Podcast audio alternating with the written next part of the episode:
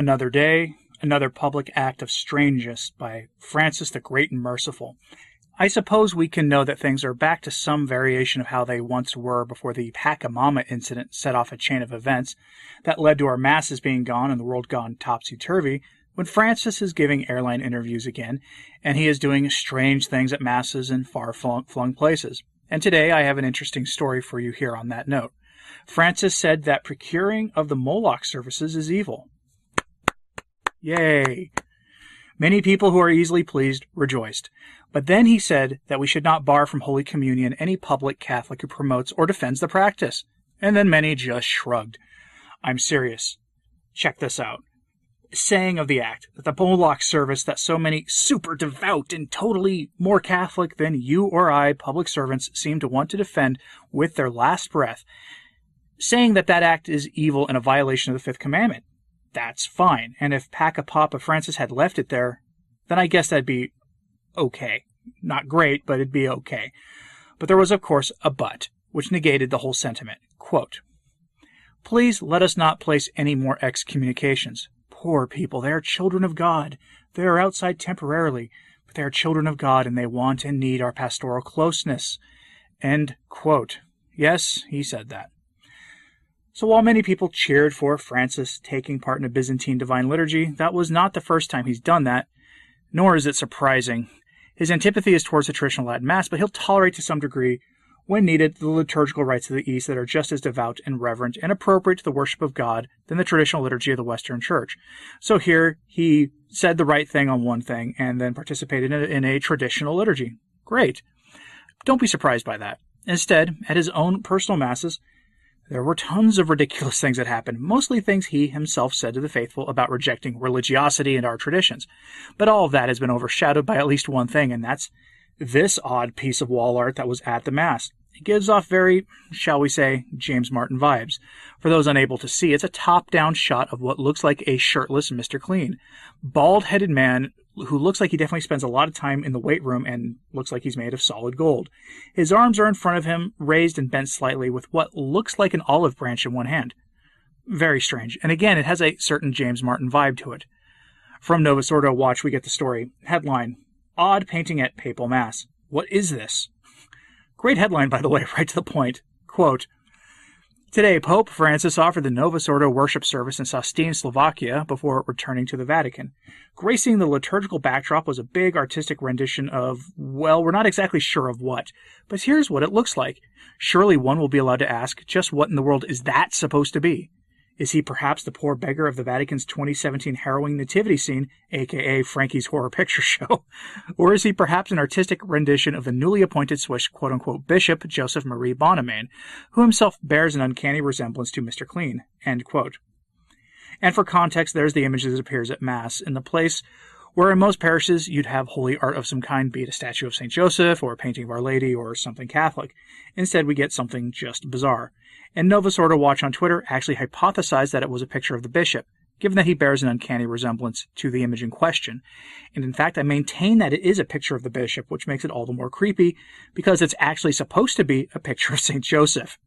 You know, I've never seen a depiction of St. Joseph as a buff, shirtless, golden idol version of Mr. Clean, but then again, I lack the artistic sensibilities of the modernists, so what do I know?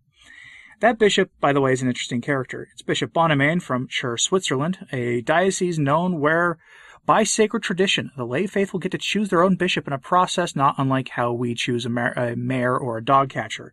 Yeah, they actually get to choose their own bishop, but it gets even better because they have to choose from a list of names selected by the Pope. So there's your sort of safety mechanism to make sure that you don't just get someone who can whip up the masses. When that bishop see became vacant due to retirement, the previous bishop chose to retire with the SSPX to give you an idea of his disposition. And then the funny thing happened. The laity rejected all of the names of the bishops that Francis offered to replace him with. So he chose another person instead, a hyper modernist. And we get this from his installation mass, again from Novus Ordo Watch, which explains a lot. Quote, during his ordination mass, Bonnemain wasted no time in knowingly giving the Novus Ordo version of Holy Communion to three well-known Protestants, as reported by Gloria TV and more extensively by John Henry Weston's website. Novus Ordo church law actually permits the reception of Novus Ordo Eucharist by heretics under certain circumstances, even outside danger of death. Naturally, the stipulations are sufficiently vague so as to invite all kinds of misuses, which then can be decried as needed. So desecrating the Eucharist is totally fine with this bishop, which again makes me ask the question I've asked several times in recent weeks. Do they even believe in the real presence as the Catholic Church has defined it? One has to wonder. And if you think it's a stretch to say that the picture gives off very James Martin vibes, consider this. Bishop Bonnemain is a big fan of the folks that James Martin is the champion of. From the same article about Bonnemain's elevation to the episcopacy, quote, not surprisingly, Bonnemain has no problem with blessing James Martin bindings, essentially believes in situational ethics because he wants to decide them on a case by case basis involving sins that cry out to heaven, but okay, and thinks sacred theology has something to do with experience, just to give a little glimpse of what goes on behind the man's forehead. At the end of his fake ordination ceremony, the new Bishop of Chur knelt to receive a blessing from those in attendance. He requested that they bless him before he blesses them, because as he makes clear in the clip below, which I'm not including here, he believes he cannot bless them unless they bless him first, as if the power to bless came from the people and not from God. End quote. Now, if you're wondering about that reference to a fake ceremony, Novus Ordo Watch is a sedevacantist outlet, and while I do not share their sedevacantist perspective, I'm also not going to give them a bunch of grief for being sedevacantist either. But anyway, the point is that the bishop at the Mass with that very James Martin imagery of himself replaced a traditionally minded bishop of the diocese when the laity did not want it, and Francis has chosen to say his own Masses there himself while on this trip. Weird stuff to be sure, but again, this is all part and parcel of the ape of the church, so who should really be surprised by all that? In celebrating his presumed papal mass with this bishop, Francis endorsed him and all his oddities and his breaks with the faith. That's not news at all, really, and over the past several days, I brought you very strange statements made by the Paca Papa himself that reinforces this notion. Francis clearly has traditional Catholics living rent free in his head. During the trip to Slovakia, he spent a lot of time talking about us. It was really quite remarkable. Here's another example that I haven't seen anyone else bring up, at least as of the recording of this video. He said this at the Mass that he had said at a Marian shrine, so he invoked Our Lady to dunk on the trads. Quote, For the Slovak people, Mary is a model of faith, a constant pilgrimage to seek the Lord. In making this journey, you overcome the temptation of a passive faith, content with this or that ritual or ancient tradition. End quote. Okay, so by rigidly adhering to that which had been handed down to us by our forebears in the faith, we have a passive faith. Maybe someone should show him the relative levels of adhering to what the church teaches and professes to be true at the Latin Mass versus the Novus Ordo, since we have those statistics and they're frankly night and day numbers, though of course he'd either not care about that at all or he'd be happy with the defection from the faith we're seeing in such large numbers in our time. What Francis loves is the condemned idea of situational ethics. This was condemned numerous times, by the way, by Pius XII and reiterated later by John Paul II and Benedict XVI, after it had become the de facto rule of faith taught by the same men that John Paul II and Benedict elevated to the, the episcopacy. Hmm, go figure.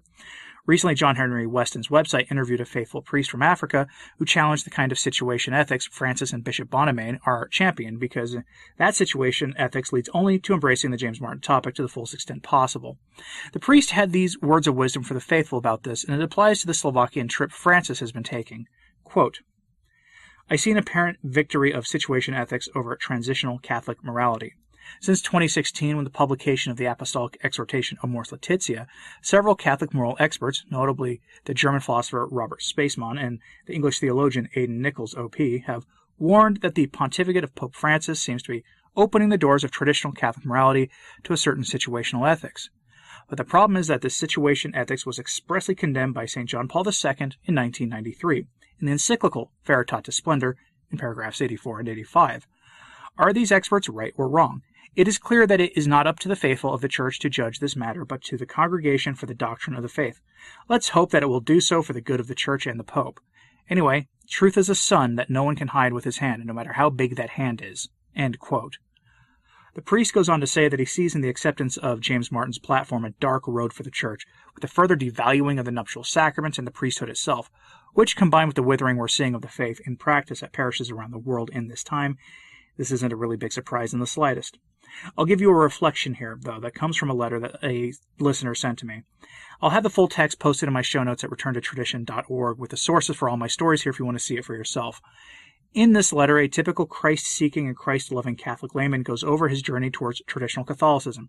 And he makes this observation, which I think is relevant to what we're talking about here, with this weird bishop and his practice of Eucharistic sacrilege, which Francis himself has admitted to doing. Quoting the letter From my experience, the analysis that the traditional Latin Mass fosters an ideology about Vatican II is the reverse of what actually happens. In reality, the TLM is very often the life raft for those who developed a questioning attitude about Vatican II after experiencing the banality, incredulity, ugliness, disorder, and chaos in many Novus Ordo parishes. Remember, many of us were told by the innovative priests that it was Vatican II that is at the heart of the changes that led to the ugliness and disorder.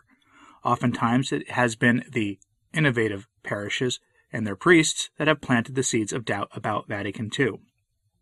Banning or restricting Latin masses will not stop questions about Vatican II. Any serious attempts to stop the questioning of Vatican II must begin by stopping the misuses done by the innovative priests. When the hierarchy starts cracking down on liturgical misuse, communion in the hand, irreverent mass, and so forth, then I will know that they are serious. Again, that's a typical layman well, maybe not a typical layperson, since they seem to actually care about the eternal destiny of their children and the rest more than most seem to these days, but it isn't a letter written by Vigano or someone like that. What is the effect of all this liturgical chaos, all this banality, all this modern art in the parishes?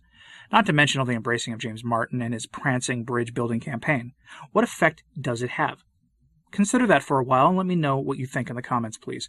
Again, if you want to read the letter for yourself, it's posted in the show notes at returntotradition.org. That's the name of this podcast channel with a .org at the end. Just look for the post with this episode name as the title, and it and the rest of the sources will be there. And like and subscribe if you haven't, it really does help. As always, pray for the church. I'm Anthony Stine. Ave Maria.